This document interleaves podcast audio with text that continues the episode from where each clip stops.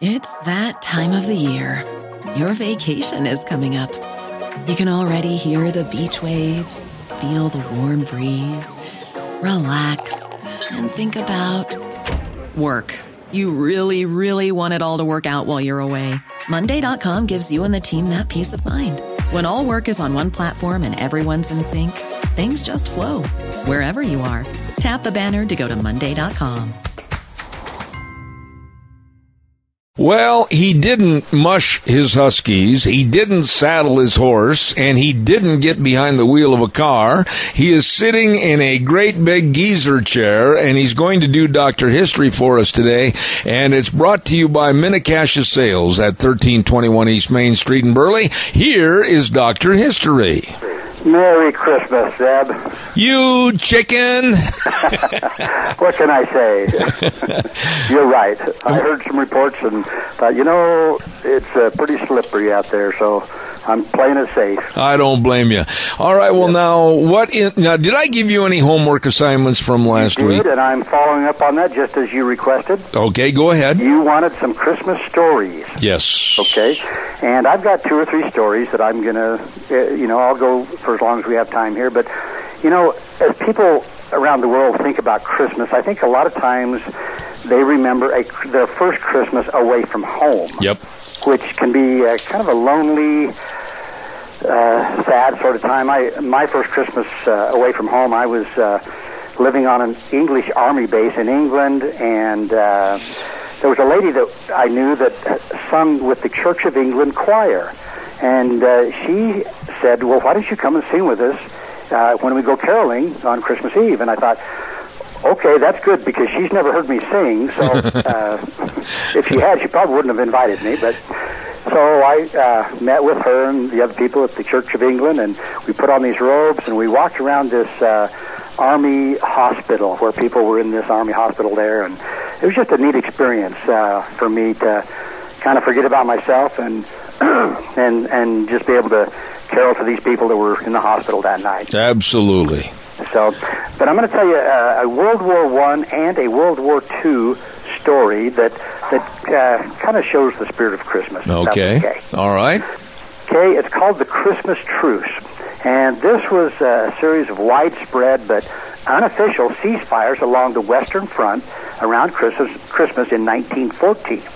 Now, in the week leading up to this holiday, the German and British soldiers crossed trenches to exchange seasonal greetings and talk, and in areas, uh, men from both sides would go out into what they call no man's land on Christmas Eve and Christmas Day to mingle and actually exchange food and souvenirs. And there were joint burial ceremonies and prisoner swaps. Uh, several meetings ended in carol singing. Men played games of football or soccer with one another, and uh, giving one of the most enduring images of the truce. But, however, the peaceful behavior was not, uh, uh, you know, totally there. I mean, there was fighting in some areas, and uh, uh, but better in other areas. But anyway, the following year, I guess a few uh, units arranged ceasefires, but the truces were not nearly as widespread, and uh, mainly due to the officers in charge. They did not like the fraternizing of the with the enemy. Unfortunately, even though you know we both know the soldiers did not want to be there, they wanted to be home with their families. Mm-hmm. So, but anyway, uh, uh, things went pretty good that year. But uh, the Germans actually placed candles on their trenches and on Christmas trees, and they continued the celebration by singing Christmas carols. And the British responded by singing carols of their own, and the two sides actually shouted Christmas greetings to each other. And soon thereafter, uh, unfortunately, there were no more excursions into no man's land, and uh, again, things uh, kind of turned bad. But in some areas, it still was pretty good. Uh, there was one particular uh, British officer who served in the war, and he said, "I wouldn't have missed that unique and weird Christmas day for anything. I spotted a German officer, some sort of lieutenant, I should think, and being a bit of a collector." I intimated to him that I had taken a fancy to some of his buttons. I brought out my wire clippers and with a few snips removed a couple of his buttons and put them in my pocket.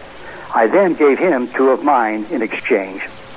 Now, isn't that kind of a Wow. uh, thing to happen during during the middle of a war. I was going to say this is right during the middle of a war where basically they had their own self-made truce at Christmas time. Exactly.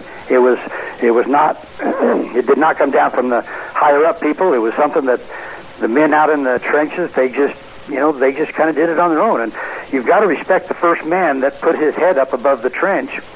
Uh, you know he could have been shot, but but he wasn't. Yeah. And uh, his bravery made it so that they had a the, the best they could do in a bad situation. Let me, if I can, interrupt and I'll do a commercial break right here. How's that? Are you there? Yeah. Uh, can you hear me now? My my phone keeps going out. Okay, I got it. Oh, okay, okay. Can you hear me? I'm going to do a commercial break real quick. That'll be good. All right. And yes, your phone is going out. Uh, don't forget Mini-Cassia Sales at 1321 East Main Street in Burley. And they bring you Dr. History every Tuesday right here on Zebeth Ranch. We're having a fun, po- kind of an array of problems here this morning. Don't forget Zach and the crew. They can help you with all your lumber needs and, of course, all the windows with the Western windows to keep the cold out and the heat inside. They've got all the Tarter Farm and Ranch gates and panels. They've got it all for you. All your carpet, all your vinyl, everything. All you have to do is stop in and see them today. We stopped in yesterday. It was really good to see old Zach, good old boy at Mini-Cassia Sales, 1321 East Main Street in Burley. And they wish you and yours a very Merry Christmas. And now back to the man that helped Alexander Graham Bell invent the telephone. Here's Dr. History. Okay. Now, okay, here we go to World War II. Now, there was no truce similar to the one that occurred during Christmas in 1914 in World War I, but in that earlier conflict, thousands of British, French, and German soldiers, you know, exhausted by the slaughter of the previous five months, and as I mentioned, they left their trenches and met the enemy, uh, but uh, exchanging gifts. But the generals on both sides determined that they that would not happen again. So here we are, December of 1944, during the Battle of the Bulge. While the Americans fought for their lives against a massive German onslaught, a tiny shred of human decency happened on Christmas Eve, and a German mother made this happen. Three American soldiers, one badly wounded, were lost in the snow covered Ardennes forest. As they tried to find the American lines, they had been walking for three days while the sounds of battle echoed in the hills and valleys all around them. Then on Christmas Eve, they came upon a small cabin in the woods. Elizabeth Vinken and her 12 year old son Fritz had been hoping her husband would arrive to spend Christmas with them, but it was now too late. The Vinkens had been bombed out of their home in Aachen, Germany, and had managed to move into the hunting cabin in the Hürtgen Forest about four miles from a place called Monschau, near the Belgian border. Now, Fritz's father stayed behind to work and visited them when he could. Their Christmas meal would now have to wait for his arrival. Elizabeth and Fritz were alone in the cabin. Well, there was a knock on the door. Elizabeth blew out the candles and opened the door to find two enemy American soldiers standing at the door and a third one lying in the snow. Now, despite their rough appearance, they seemed hardly older than boys. They were armed and could have simply burst in, but they hadn't. So she invited them inside and they carried their wounded comrade into the warm cabin. Elizabeth didn't speak English and they didn't speak German, but they managed to communicate in broken French. Hearing their story and seeing their condition, especially the wounded soldier, Elizabeth started preparing a meal. She sent Fritz to get six potatoes and Herman, which was the name of their rooster. And, um, well, she took care of Herman's head, and while Herman roasted uh, over the fire, there was another knock on the door. And Fritz went to open it, thinking there might be more lost Americans. But instead, there were four armed German soldiers. Oh, boy. Now, knowing the penalty for harboring the enemy was execution, Elizabeth, white as a ghost, pushed past Fritz and stepped outside. There was a corporal and three very young soldiers who wished her a Merry Christmas, but they were lost and they were hungry. Now, Elizabeth told them they were welcome to come into the warmth and eat until the food was all gone but that there were others inside who would not consider to be friends.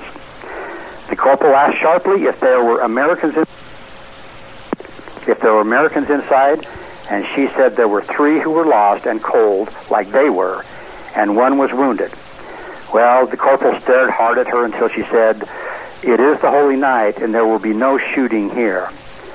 She insisted they leave their weapons outside, and dazed by these events, they slowly complied, and Elizabeth went inside, demanding the same of the Americans. So she took their weapons and stacked them outside next to the Germans. Mm. Well, understandably, there was a lot of fear and tension in the cabin as the Germans and the Americans kind of eyed each other, you know, a little warily, but the warmth and the smell of the roast chicken and the potatoes began to take the edge off, and you know, the Germans produced a bottle of wine and a loaf of bread, and while Elizabeth tended to the cooking, one of the German soldiers, an ex-medical student, examined the wounded American, and in English he explained that the cold had prevented infection, but he'd lost a lot of blood, he needed food and rest. Well, by the time the meal was ready, the atmosphere was more relaxed. Two of the Germans were only 16 years old. The corporal was 23. And as Elizabeth said grace, uh, Fritz noticed tears in the exhausted soldier's eyes, both the German and American. Well, the truth uh, lasted through the night and into the morning. Uh, looking at the Americans' map, the corporal told them the best way to get back to their lines and provided them with a compass. When asked whether they should go instead to the place called Monschau, the corporal shook his head and said no, it is now in German hands. Well, Elizabeth returned all their weapons, and the enemy shook hands and left in opposite directions. Soon they were all out of sight, and the truce was over. Well, Fritz and his parents survived the war. His mother and father passed away in the 60s, and by then he'd gotten married and moved to Hawaii, where he opened up a bakery. Uh, for years, he tried to locate any of the German or American soldiers without luck, uh, hoping to corroborate the story and see how they had fared. President Reagan heard of this story and referenced it in a 1985 speech he gave in Germany as an example of peace and reconciliation. But it wasn't until the television program Unsolved Mysteries broadcast the story in 1995 that it was discovered that a man living in Maryland in a nursing home had been telling the same story for years. Hmm. So Fritz flew to uh, this place in Maryland and met with a guy named Ralph Blank, one of the American soldiers, and he still had the German compass and map. And Ralph told Fritz, "Your mother saved my life." Fritz said the the reunion was the high point of his life. Uh, Fritz Vinken also managed to later contact one of the other Americans, but sadly none of the Germans.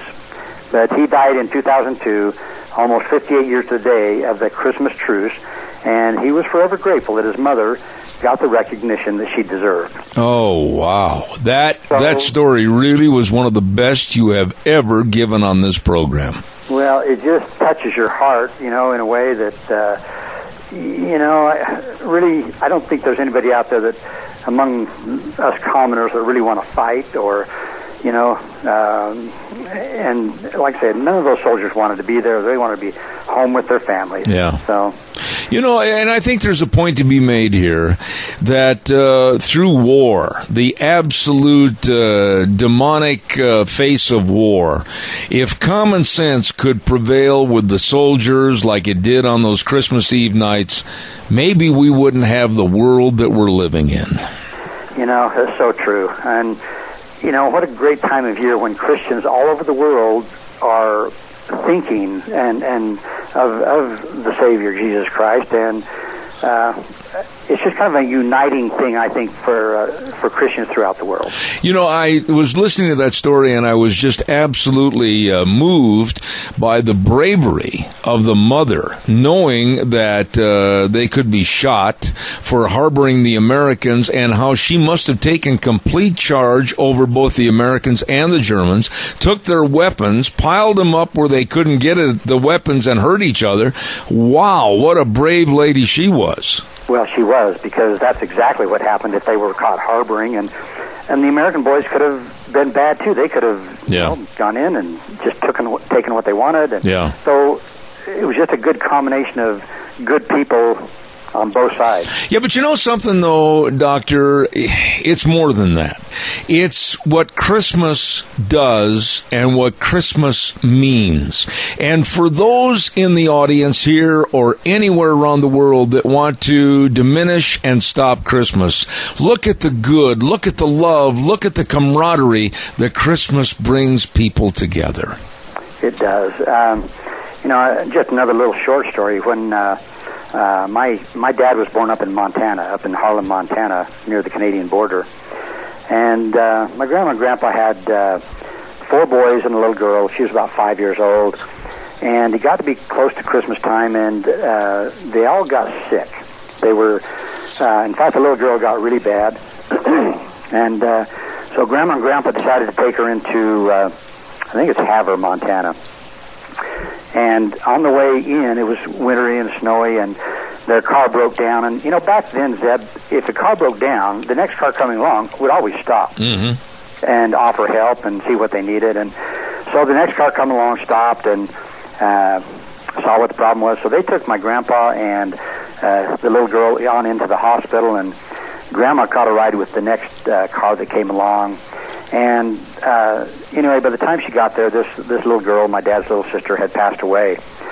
And so it was a really sad Christmas at that time, um, with all of them being sick and having lost a little child. And there was a good doctor that went out to their house and saw that they were all sick in bed. And he asked my grandma, he says, "Well, do you have a Christmas tree?" And she says, "Well, there's one out in the barn out there, but we haven't put it up." And so this good doctor went out and brought this tree in, set it up, and decorated it with what uh, little decorations they probably had to just bring a little bit of a, a Christmas spirit into a, a pretty sad situation. And I, I've been forever grateful for that doctor, whoever he was, for taking time out of his life to uh, to serve uh, others. I I very seldom ever tell this story, but uh, it's part of Christmas. But I remember while I was in college in Minneapolis, Minnesota, and my friends and I were in a restaurant. It was kind of like a JB's, Denny's, that type of thing. Okay, back in Minneapolis, and I remember vividly that a waitress that was serving uh, the, a doctor had come in, and uh, he knew this waitress and and he asked about how she was doing. She was uh, her husband had been killed over in Vietnam, and she had two little ones at home. And I'm just making a hurry up on the story. And uh, he asked how she was doing, and she responded that things were a little tough at Christmas time. And I'm sorry that we were eavesdropping a little bit on the conversation. But anyway, after she left his table we watched him. He was sitting virtually right across the aisle in a booth from us. He took out his checkbook and he wrote out a check and left it on the table and hurried out the door left the money for the the meal and everything right there on the table and hurried out the door and that girl came over and picked it up and she just about fainted there was a check for $500 for her to have with her family a Merry Christmas. Boy, you know, uh, uh, stories like that just kind of uh, help, you know, our faith in the in, in human nature and mankind. That there's a lot of people that want to do good and do a lot of good that nobody ever knows about. Yeah. It's anonymous, and I really respect those people that can do things like that and not expect to have their back slapped and their name in the newspaper and things like that. Well, that was way back in uh, 68 and 69, and money, $500 then, was worth Oh, a lot more yeah. than it is now. And I, I never found out anything more about the doctor. I never found out anything more about that waitress, but I was sitting there with my best buddy Joe from Staten Island, New York, and two other guys. I'll never forget that as long as I live. Yeah. Well, and again, it's uh, what a great time of year. I, I love this time of year. I love the music, uh, the programs. Uh, uh, we went to the Philharmonic Orchestra last Thursday night and listened to their Christmas program, and I just love the music and uh, this time of year. Well, I can tell you love it so much. You love it so much that you didn't, however, want to drive over here, which I respect. We had a good program just the same. You know what? You do an outstanding job, and I certainly hope that the road conditions will be better tomorrow so you can come up and see us on our open house and maybe do a little bit more on the air with us tomorrow morning. But That's my uh, plan. I'm actually going to bring some of my grandkids out if that's okay. Oh my goodness, yes. And so we'll look forward to that. But Dr. History brought to you by Minnecash Sales, 1321 East Main Street in Burley. By the way, I'm going to give you an opportunity right now that we don't often do, but I want you to thank our sponsor, if you would please. You know, uh, I have known uh, this family since we were in the first grade together. Oh my! Miller School in Burley, Idaho. Can you imagine? And we've been friends all these years, and he has always been just great. Uh, when I had a building project or a cement project or anything, he. Uh, he just uh, is a big-hearted man. Roger Hanson is right, and uh, his family's the same way. And uh, yeah, I can't say enough good about uh, about uh, the Hanson. And you know, of course, Zach and uh, his children, and uh, he's got some great, great kids. One of whom we have seen grow up right before our eyes, and that's Abby, his daughter, because she gets on here and gives us the Pledge of Allegiance all the time. Oh, is that right? Absolutely. That's great. well, listen, God bless you, and Merry Christmas, Dr. History, brought to you by Mini-Cassia Sales. Thank you so much. And we'll see you tomorrow, Zeb. You have look, a good day. Look forward to it. Thank you, my dear friend. You bet. Bye. Dr. Ken Turner, better known as Dr. History. Thank you very much. This is the story of the one. As a maintenance engineer, he hears things differently. To the untrained ear, everything on his shop floor might sound fine but he can hear gears grinding or a belt slipping. So he steps in to fix the problem at hand before it gets out of hand. And he knows Grainger's got the right product he needs to get the job done, which is music to his ears. Call, clickgrainger.com, or just stop by. Granger, for the ones who get it done. When you need mealtime inspiration, it's worth shopping Kroger, where you'll find over 30,000 mouth-watering choices that excite your inner foodie. And no matter what tasty choice you make, you'll enjoy our everyday low prices, plus extra ways to save, like digital coupons worth over $600 each week. You can also save up to $1 off per gallon at the pump with fuel points. More savings and more inspiring flavors make shopping Kroger worth it every time. Kroger, fresh for everyone. Fuel restrictions apply.